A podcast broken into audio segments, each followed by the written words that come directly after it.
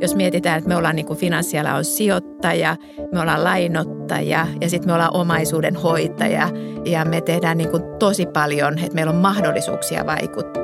Ja finanssiala on sitoutunut, että edistetään näitä kaikkia toimia, jotta pystyttäisiin toteuttamaan näitä Pariisin ilmastosopimuksen tavoitteita.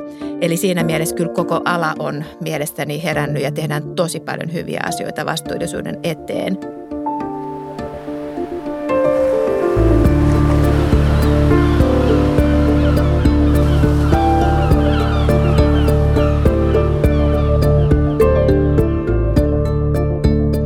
Tämä on Jon Nurmisen säätiön Minun Itämereni podcast ja minä olen säätiön toimitusjohtaja Anna-Maria Arrakoski-Enkart. Vieraanani on tänään Ålandsbankenin Suomen liiketoiminta-alueen johtaja ja intohimoinen merenystävä ja purjehtija Anne-Maria Salonius. Tervetuloa podcastiin Anne-Maria. Kiitoksia. Koska olit viimeksi merellä? No nyt olin viimeksi merellä, kun purjehdimme mun oman purjeveneen ystävieni kanssa Taalin tehtaalle tuossa syyskuun lopussa. Eli meillä oli tämmöinen perinteinen kauden päätöksen naispurjehdus sinne. Ihana. Minkälaista oli muuten säät silloin vielä? No silloin oli jo viileitä, mutta oli aurinkoa, mutta vasta tuulta, niin kuin, että perinteinen lounastuuli tuuli päti silloin, ja, mutta oli hienot kuulaat kelit kyllä. Että todella – kaunista Itämeren ruskaa nähtiin. Et se oli just aikaa, kun postailtiin e, sosiaalisessa mediassa paljon tuota Lapin ruskaa, niin me todettiin, että täällä oli tätä Itämeren ruskaa. Ihana. Tässä podcastissa on vieraana ihmisiä, joille Itämeri on henkilökohtaisesti tärkeä. Mikä on Anne-Maria kaikkein tärkein Itämeri hetkesi tai Itämereen liittyvä muistosi? No niitä on tietenkin paljon ja paljon liittyy siihen, kun ollaan perheen kanssa ja omat pojat oli pieniä ja siihen heidän lapsuuteensa ja mistä saa olla ylpeä, että Itämerestä ja luonnosta on tullut heille todella rakas. Mutta ehkä semmoinen hetki, milloin mä sain sen oman herätyksen tähän Itämeren pelastamiseen, niin oli kesä 2014 ja se oli semmoinen todella sinilevä kesä, niin kuin varmasti muistat. Ja, ja purjehdin silloin ystävieni kanssa Ahvenanmaalta saaristomerelle ja, ja silloin Itämeri voi todella huonosti ja oli sitä vihreätä sinilevää joka puolella. Ja, ja silloin päätin, että nyt tälle kyllä tulee tehdä jotain. Ja se hetki oli kyllä käynnistys meidän niin kuin Itämeri-projektille Ålandsbankenissa ja alettiin kollegoiden kanssa sitä aktiivisesti viemään eteenpäin. Että se on semmoinen oma niin kuin herätys ollut. Eli näinkin kamalasta hetkestä on seurannut jotain todella hyvää. Kyllä. Tiedän, että sinulle purjehdus on kaikin puolirakas harrastus, paitsi tämmöinen herätyshetki ja viittasit just teidän poikienkin lapsuuteen, eli olet purjehtinut todella pitkään. Kerro, miten se koko homma alkoi, miten sinusta tuli purjehtia?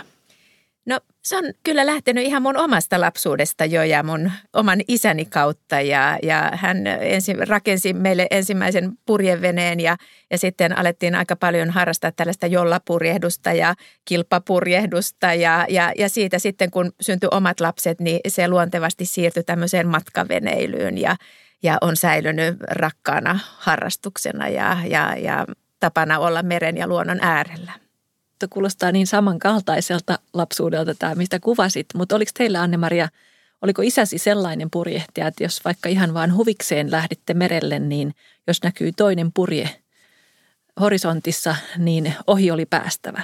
Kyllä, ja täytyy sanoa, että se on ihan itselle kyllä jäänyt tämä ja sitä jo lapsuudesta ja omasta kilpapurjehdustaustasta lähtien, niin Joo. aina sitä alkaa vähän trimmailemaan enemmän, että, että kun veneitä näkyy, kyllä. Se on musta ihmeellistä, me mietittiin joskus isänin kanssa, että miksei sit voisi antaa vaan mennä, jos sattumalta on hyvä halssi tai jotain muuta, mm. mutta ei, jos se näkyy, niin ohi on päästävä. Kyllä.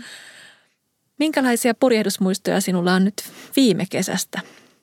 No kyllä on ihania muistoja. Tietysti ehkä enemmänkin vielä, kun elämme niin poikkeuksellisia aikoja tämän pandemiankin äärellä ja pystyy itse kuitenkin tekemään niitä asioita, joita rakastaa tänäkin kesänä. Ja mä yleensä vietän lomani veneessä ja tänäkin kesänä muutin veneeseen ja olin siellä 23 päivää varmaan ja välillä osin töitä tehden, mutta pääosin lomaillen ja, ja osa perheestä oli vähän vähemmän, mutta mä olin kyllä sitkeästi sen 23 päivää perheen ja ystävien kanssa ja ja tänä kesänä sitten oltiin Ahvenanmaalla ja Saaristomerellä ja, ja ihanissa paikoissa ystäviä tapailen. Ja, mutta Ruotsi jäi tänä kesänä väliin, että se oli semmoinen ehkä erilainen kesä sitten tämän pandemiankin myötä. Aivan.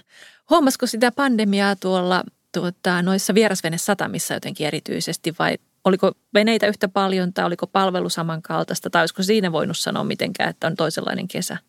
No me itse asiassa Ahvenanmaalla oli huomattavasti tyhjempää toki, että siellä on niin paljon ja Ahvenanmaalle on tärkeä tietenkin se Ruotsin puolelta tulevat mm. turistit, ja, mutta kyllä sen siellä huomasi, että oli huomattavasti tyhjemmät satamat. Ja sitten saaristomerellä varmasti taas vähän sitten päinvastoin, että me oltiin aika paljon meidän NJK-seuran satamissa ja, ja ystävien luona, mutta Ahvenanmaalla huomasi kyllä aika konkreettisestikin tämän koronakesän. Joo, eli että ruotsalaiset oli pysynyt sitten omilla vesillä. Kyllä. Joo. Ahvenanmaan mainitsit juuri. Kerro, miten olet oppinut tuntemaan Ahvenanmaan historiaa ja tapoja ja kulttuuria?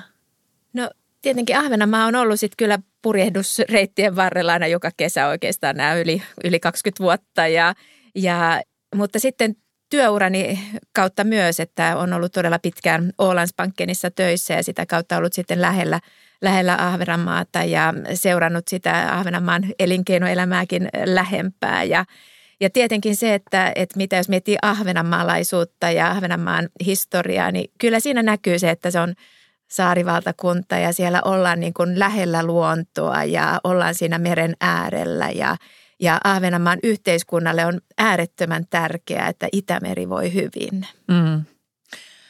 Oletko kiinnittänyt huomiota Marinhaminassa käydessäsi, Anne-Maria, siihen patsaaseen siinä ihan, ihan kun satamasta päästään, niin siinä on se kaunis boulevard, jonka nimen en millään muista. Niin siinä on tämä Hauptin patsas ja siinä on, veistetty tai kaiverettu siihen patsaan kiveen tämä Me olemme meren kansaa, mm. Havets folk. Mm, kyllä. Se on jotenkin, siitä on nyt jo aikaa, kun siellä niin kuin lomailin, mutta tota, se on minusta hyvin pysäyttävä ja, ja to, todella niin kuin ahvenanmaalaisuuteen. Minusta mä liitän hyvin mm. voimakkaasti juuri nämä sanat. Kyllä. Ja ehkä enemmän juuri på svenska first, että siellä mm. se Vahavets folk todella on arkea. Kyllä.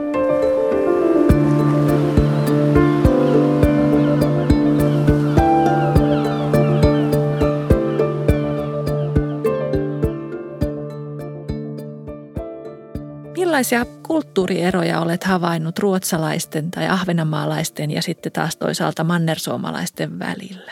Onko niitä? No tietysti, jos mä mietin omaakin yritystä Ålandsbankkenia, niin meillä on toimintaa näillä kaikilla alueilla ja, ja meillä on liiketoiminta-alue Ruotsissa ja Ahvenanmaalla ja sitten täällä Manner-Suomessa, josta itse vastaan ja, ja toki siinä on erilaisia, että jos mietitään sitä yritysmaailmaa, että, että Ruotsissa sitä diskuteerataan enemmän ja, ja keskustellaan ja ehkä ollaan sitten todella hyvinkin siinä sitouttamisessa, että Joo. kun tehdään muutoksia. Ja, ja sitten me Suomessa ollaan ehkä välillä välillä liian suoraviivaisia ja mennään niin kuin siihen suoraan, suoraan asiaan ja tehdään liiankin nopeita päätöksiä välillä. Ja sitten Ahvenanmaa ollaan sitten vähän mittimellan siinä välillä. Just. Ja ehkä otettu niitä hyviä puolia sitten molemmista ja mä toivon, että se näkyy sitten meidänkin yrityksen toisen kulttuurissa, mutta, mutta ehkä tämmöisiä niin kuin eroja, eroja havaittavissa. Onko sitten, jos mietit ihan tätä suhdetta mereen, niin näkyykö siinä sitten suuresti eroja näiden kolmen kansan välillä? No ei mielestäni. Kyllä se näkyy, että niin kuin Itämeri on rakas meille kaikille ja että se on se meidän Itämeri, katsoo sitten sitä Ruotsista tai Manner-Suomesta tai Ahvenanmaalta – ehkä sitten kuitenkin Ahvenanmaa on se niin siinä Itämeren ytimessä ja se on niin osa sitä yhteiskuntaa ja asutaan ja eletään saarella ja riippuvaisia yhteyksistä ja, ja siitä Itämeren hyvinvoinnista sitten eri lailla. Mutta muuten kyllä se rakkaus Itämereen näkyy joka puolella. Kyllä. Se on itse asiassa ihan huikeaa, jos ajattelee, miten, miten merkityksellisessä roolissa niin Ahvenanmaa kuin Ahvenanmaan merenkulkijoiden myötä Suomi on ollut vielä – 1800-luvun puoleen väliin ainakin, että Erikssonin purjelaivathan olivat niitä viimeisiä, jotka todellakin olivat jopa Viljarahdissa tuota Lontoo, Melbourne välillä ja pärjäsivät itse asiassa hämmästyttävän hyvin höyrylaivoille. Että mikä on ollut se vauraus, mitä on merenkulku tuonut niin Ahvenanmaan siis saarelle kuin sitten tuota Suomelle ja mikä on arvonanto edelleen Ja sehän nojautuu siihen valtavan pitkään meidän merenkuluhistoriaan. Se on jotenkin huikea ja siinä ehkä näkyy se Havetsfolk. Kyllä, kyllä. Et sillä on pitkä historia ja kyllä se näkyy siellä niin kuin Ahvenanmaan elämässä. Aivan. Ensi vuonna Ahvenanmaahan täyttää itse asiassa, tai juhlii satavuotisjuhliaan. Nyt en pyydä paljastamaan, mitä kaikkia ensi vuonna tapahtuu, mutta mä arvaan, että Ålandsbankenkin ja te olette miettineet jo jotain – ensi vuoden varalle? Kyllä, itse asiassa meillä oli just meidän konsernin johtoryhmä tuossa muutama viikko sitten, niin tämä asia oli myös esillä ja, ja mietittiin, että miten päin tämä nyt oli, kun Ålandsbanken jo tuossa niin, 2019 täytti sata vuotta, että, että Ruotsista todettiin, että niin on, onko Ahvenanmaa sitten pikkuveli. Ihana näkökulma, joo. tuota, Ålandsbankenin juuret tosiaan on siellä Ahvenanmaalla ja, ja tuota, mekin olemme tavanneet työn merkeissä, eli tämän Ålandsbankenin erittäin merkittävän Itämeri-projektin äärellä ja merkeissä. Ja juuri mainitsit tämän pysäyttävän Itämeri-muiston, eli kokemuksen sinileväpurjehduksesta vuonna 2014. Miten, Anne-Maria, sitten konkreettisesti meri näkyy sinun työssäsi? No tietenkin näkyy Itämeri-projektin kautta selkeästi. Että on siinä todella aktiivinen, että on Itämeri-projektin tuomariston puheenjohtajana ja on sitä vien eteenpäin meillä yrityksenä. Ja, ja nytkin on ilo, että, että meillä on todellakin hakuaika päättynyt ja valtava määrä hakemuksia ja, ja, ja ennätysmäärä ja niitä sitten kyllä iltapuhteikseni luen kaikki läpi ensin ennen kuin ne jyryyn sitten menee parhaimmisto eteenpäin, että tehdään sitä ensikarsintaa. Että se on tietenkin yksi asia, että Itämeri-projektin myötä – mutta toki sitten eh, tämä vastuullisuus niin kuin ihan kokonaisuutena, että, että miten, miten me on sitten lähdetty viemään sitä vastuullisuutta eteenpäin ja mietitty sitä meidän omaa strategiaa ja, ja, ja miten me sitoutetaan näitä YK vastuullisen pankkitoiminnan periaatteita ja toisaalta vastuullisen sijoittamisen periaatteita. Ja sillä lailla näkyy siinä meidän strategiassa ja ihan siinä meidän päivittäisessä toiminnassa, että – että me, meille tuli tämä innovaatioit hiilijalanjäljen laskeva indeksi, Oolan indeksi, jota nyt Oolandspankenin asiakkaat käyttää. Me on lanseerattu ja tällä hetkellä on yli 40 miljoonaa ihmistä ympäri maailmaa ja siitä me ollaan monta kertaa oltu YKssa puhumassakin, että Itämeri on ja ympäristö on ihan sitä meidän arkea ja se oli aika ihanaa, että – Meillä oli just tänään oli, oli semmoinen koulutustilaisuus, oli, missä oli meidän koko henkilöstö ja siinä yksi kollega puhuu Vaasan konttorista ja tota, hän sanoi, että niin, se on niin ihana, kun voi olla mukana parantamassa maailmaa ja me ollaan kuitenkin pankkia ja että se on siinä meidän arjessa koko ajan. Minusta Oland Index on ollut yksi huikeimpia uudistuksia tai keksintöjä voi oikeastaan sanoa ja samoin se teidän tapa tarjota tätä tietoa käyttäjälle, mikä on hiilijalanjälkesi, kun, kun kaiken tämän olet shoppaillut. Mm. E-, eli ilman mitään syyllistämistä, siis vaan, että, että tästä näkyy kaikki se, mitä tota, tässä kohtaa olet aikaan saanut. Huikea uudistus kuitenkin, jos miettii globaalilla finanssialalla, Ålandsbanken ei ole näitä jättejä. Onko tämmöinen pienen vahvan toimijan uudistus tuonut mukanaan tai saanut näitä jättejä mukaan tekemään muita uudistuksia tai, no osallistumaan nyt ainakin olla, niin mm. indekshän on vahvasti otettu käyttöön maailmalla, mutta onko muut liikahtaneet tähän suuntaan? No kyllä siis eh, finanssiala tekee tosi paljon ja finanssialalla on myös niin kuin iso vastuu. Et mä itse olen Suomessa finanssialan vastuullisuustoimikunnan puheenjohtajana ja me tehdään paljon niin kuin koko finanssialan eh, kanssa toimia. Ja jos mietitään, että me ollaan niin kuin finanssiala on sijoittaja, me ollaan lainottaja ja sitten me ollaan omaisuuden hoitaja ja me tehdään niin kuin tosi paljon, että meillä on mahdollisuuksia vaikuttaa.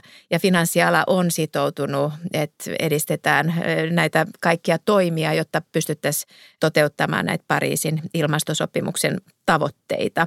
Eli siinä mielessä kyllä koko ala on mielestäni herännyt ja tehdään tosi paljon hyviä asioita vastuullisuuden eteen. Ja me on hienoa, että me ollaan voitu niin kuin pienenä toimijana, että jos me ollaan Ålandsbankenissa, että meitä on 700, niin kuin, jolla on vastuullisuustoimikuvassa mukana, Joo. niin ollaan tehnyt tämmöisiä innovaatioita, joita me on viety sitten eteenpäin. Ensinnäkin me ollaan todella iso rahoittaja, että me ollaan niin kuin jo lähes kolme miljoonaa euroa rahoitettu eri ympäristöhankkeisiin. Eli halutaan näyttää esimerkillä, että jokainen voi tehdä parhaansa, jotta tilanne paranee. Ja toinen asia – missä me ollaan oltu edelläkävijä ehdottomasti on tämä Oolan indeksi. Mm. Eli meidän ajatus oli se, että niin kuin sanoit, että emme, emme halua syyllistää, mutta haluamme tuoda sen esille – että kyllä tuolla netissä on paljon kaikkia hyviä ilmastokalkkyylejä, mutta silloin pitää olla kiinnostunut, että menee ne katsomaan. Mutta tässä se tulee niin kuin automaattisesti kaikille, kaikille nähtäväksi. Että me halutettiin herättää kaikkia. Ja toisaalta todettiin, että meillä on 100 000 asiakasta, me ei voida pelastaa maailmaa yksin, niin tarjotaan kaikille. Ja nyt meillä on tämä Åland Index Solutions yhtiö, startuppi, joka on tota, Doconomin kanssa Ruotsista ja viedään tätä indeksiä maailmalle. Ja nyt on tosiaan globaalisti jo 40 miljoonaa käyttäjää. Se on kyllä et huikea. Se on, et se on huikeeta. Sano vielä Anne-Maria, sehän ei ole mikään vanha juttu. Eli tämä, niinku, tämä startti sadan tuhannen asiakkaan ää, tuota, hallinnasta sitten 40 miljoonaa, niin tästä onko muutama vuosi? Kyllä, siis tämä lanseerattiin, että meillä tuli niin kuin, tämä idea tuli, että me niin kuin – Itämeri-projektin kanssa lahjoitetaan ja rahoitetaan hyviä projekteja ja meillä on hyviä kumppanuuksia. Mutta sitten loppujen lopuksi, että pelastetaan Itämeri, niin se on kuluttajakäyttäytyminen, jolla on ratkaiseva merkitys. Ja, ja silloin me päätettiin, että me kehitetään indeksi, joka laskee tämän ostosten hiilijalanjäljen ja tehdään se helposti. Ja koottiin niin kuin yhteistyökumppaneita siihen mukaan ja se oli 2016. Niin. Ja, ja silloin kesällä lanseerattiin. Eli todella nopeasti on, on ollut tämä kehitys ja se on hienoa. Joo. Että halutaan nyt tehdä, että nyt se aika on otollinen, että silloin kun me lanseerattiin, niin ei ollut kiinnostusta, oli vaikea saada pankkeja implementoimaan ja toisaalta nyt meillä on hyvä paketoitu ratkaisukin Aivan. siihen, että se on helppoa ja, ja selvästi nyt on oikea hetki, kaikki haluavat Kyllä. olla mukana. Kyllä, ja se tosiaan auttaa kuluttajaa tekemään niitä ratkaisuja. Että siinä ei Kyllä. sanota, että älä käytä, älä kuluta, älä osta, vaan että kun sitä teet, niin sitten katsot, missä se on se pieni jälki. Kyllä. Näistä teidän innovaatioista sitten tähän tämän vuoden Itämeri-projektin tuota, hakuun, jossa mainitsitkin, että oli ennätysmäärä hyviä hankkeita tai ylipäätään ennätysmäärä hakemuksia, se on ihana kuulla. Mutta erityisesti perään kuulutitte startuppeja ja innovaatioita Itämeren hyväksi. Ja, ja tota, mikä tässä on taustalla, että te nimenomaan sitten tänä vuonna halusitte näitä innovaatioita? Mm-hmm.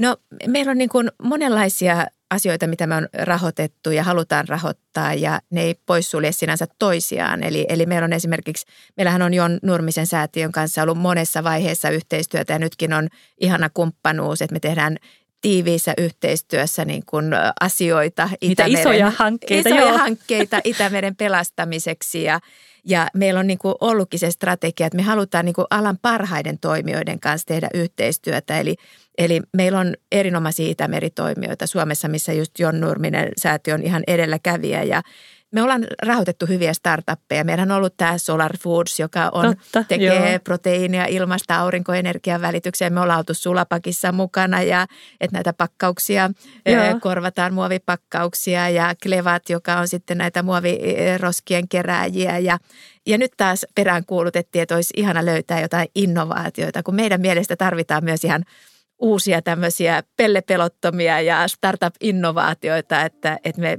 pystytään pelastamaan meidän Itämeri. Mutta sen lisäksi halutaan tehdä kumppanuuksien kautta. Joo.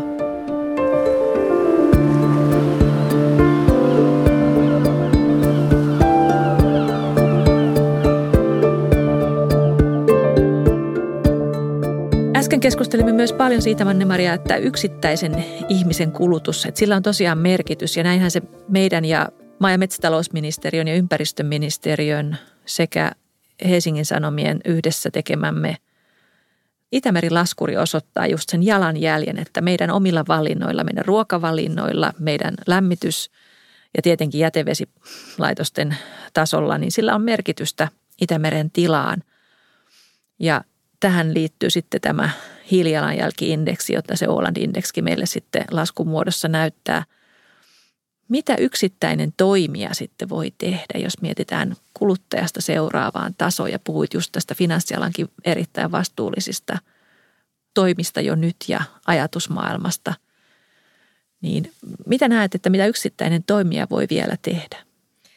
No jos me mietitään just tätä meidän alaa ja jokainen yritys tietysti miettii sit sitä oman alansa lähtökohdista, että, että Mun näkemys on se, että, että jokainen voi tehdä sillä omalla tavallaan ja ottaa niitä steppejä. Että me ollaan Ålandsbankenissakin lähdetty tekemään näitä steppejä pikkuhiljaa ja ei olla niin kuin koskaan valmiita eikä sanotakaan, että ollaan, ollaan valmiita, vaan että niitä toimia pitää tehdä.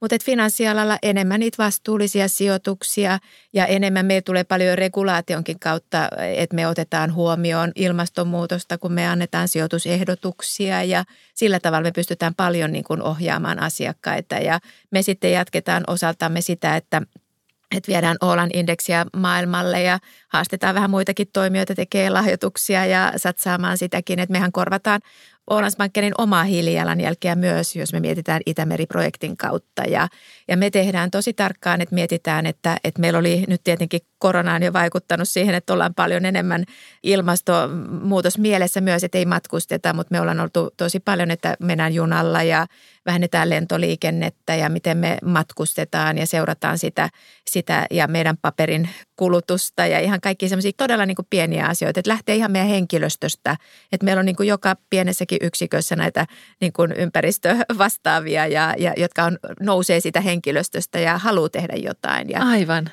Et pienistä asioista, että et vähemmän muovia ja enempi kestävää ja, ja, ja näin. Joo. Niin se ei ole joko tai eikä totaalista kieltäymystä, vaan että se lähtee näistä pienistä arjen valinnoista –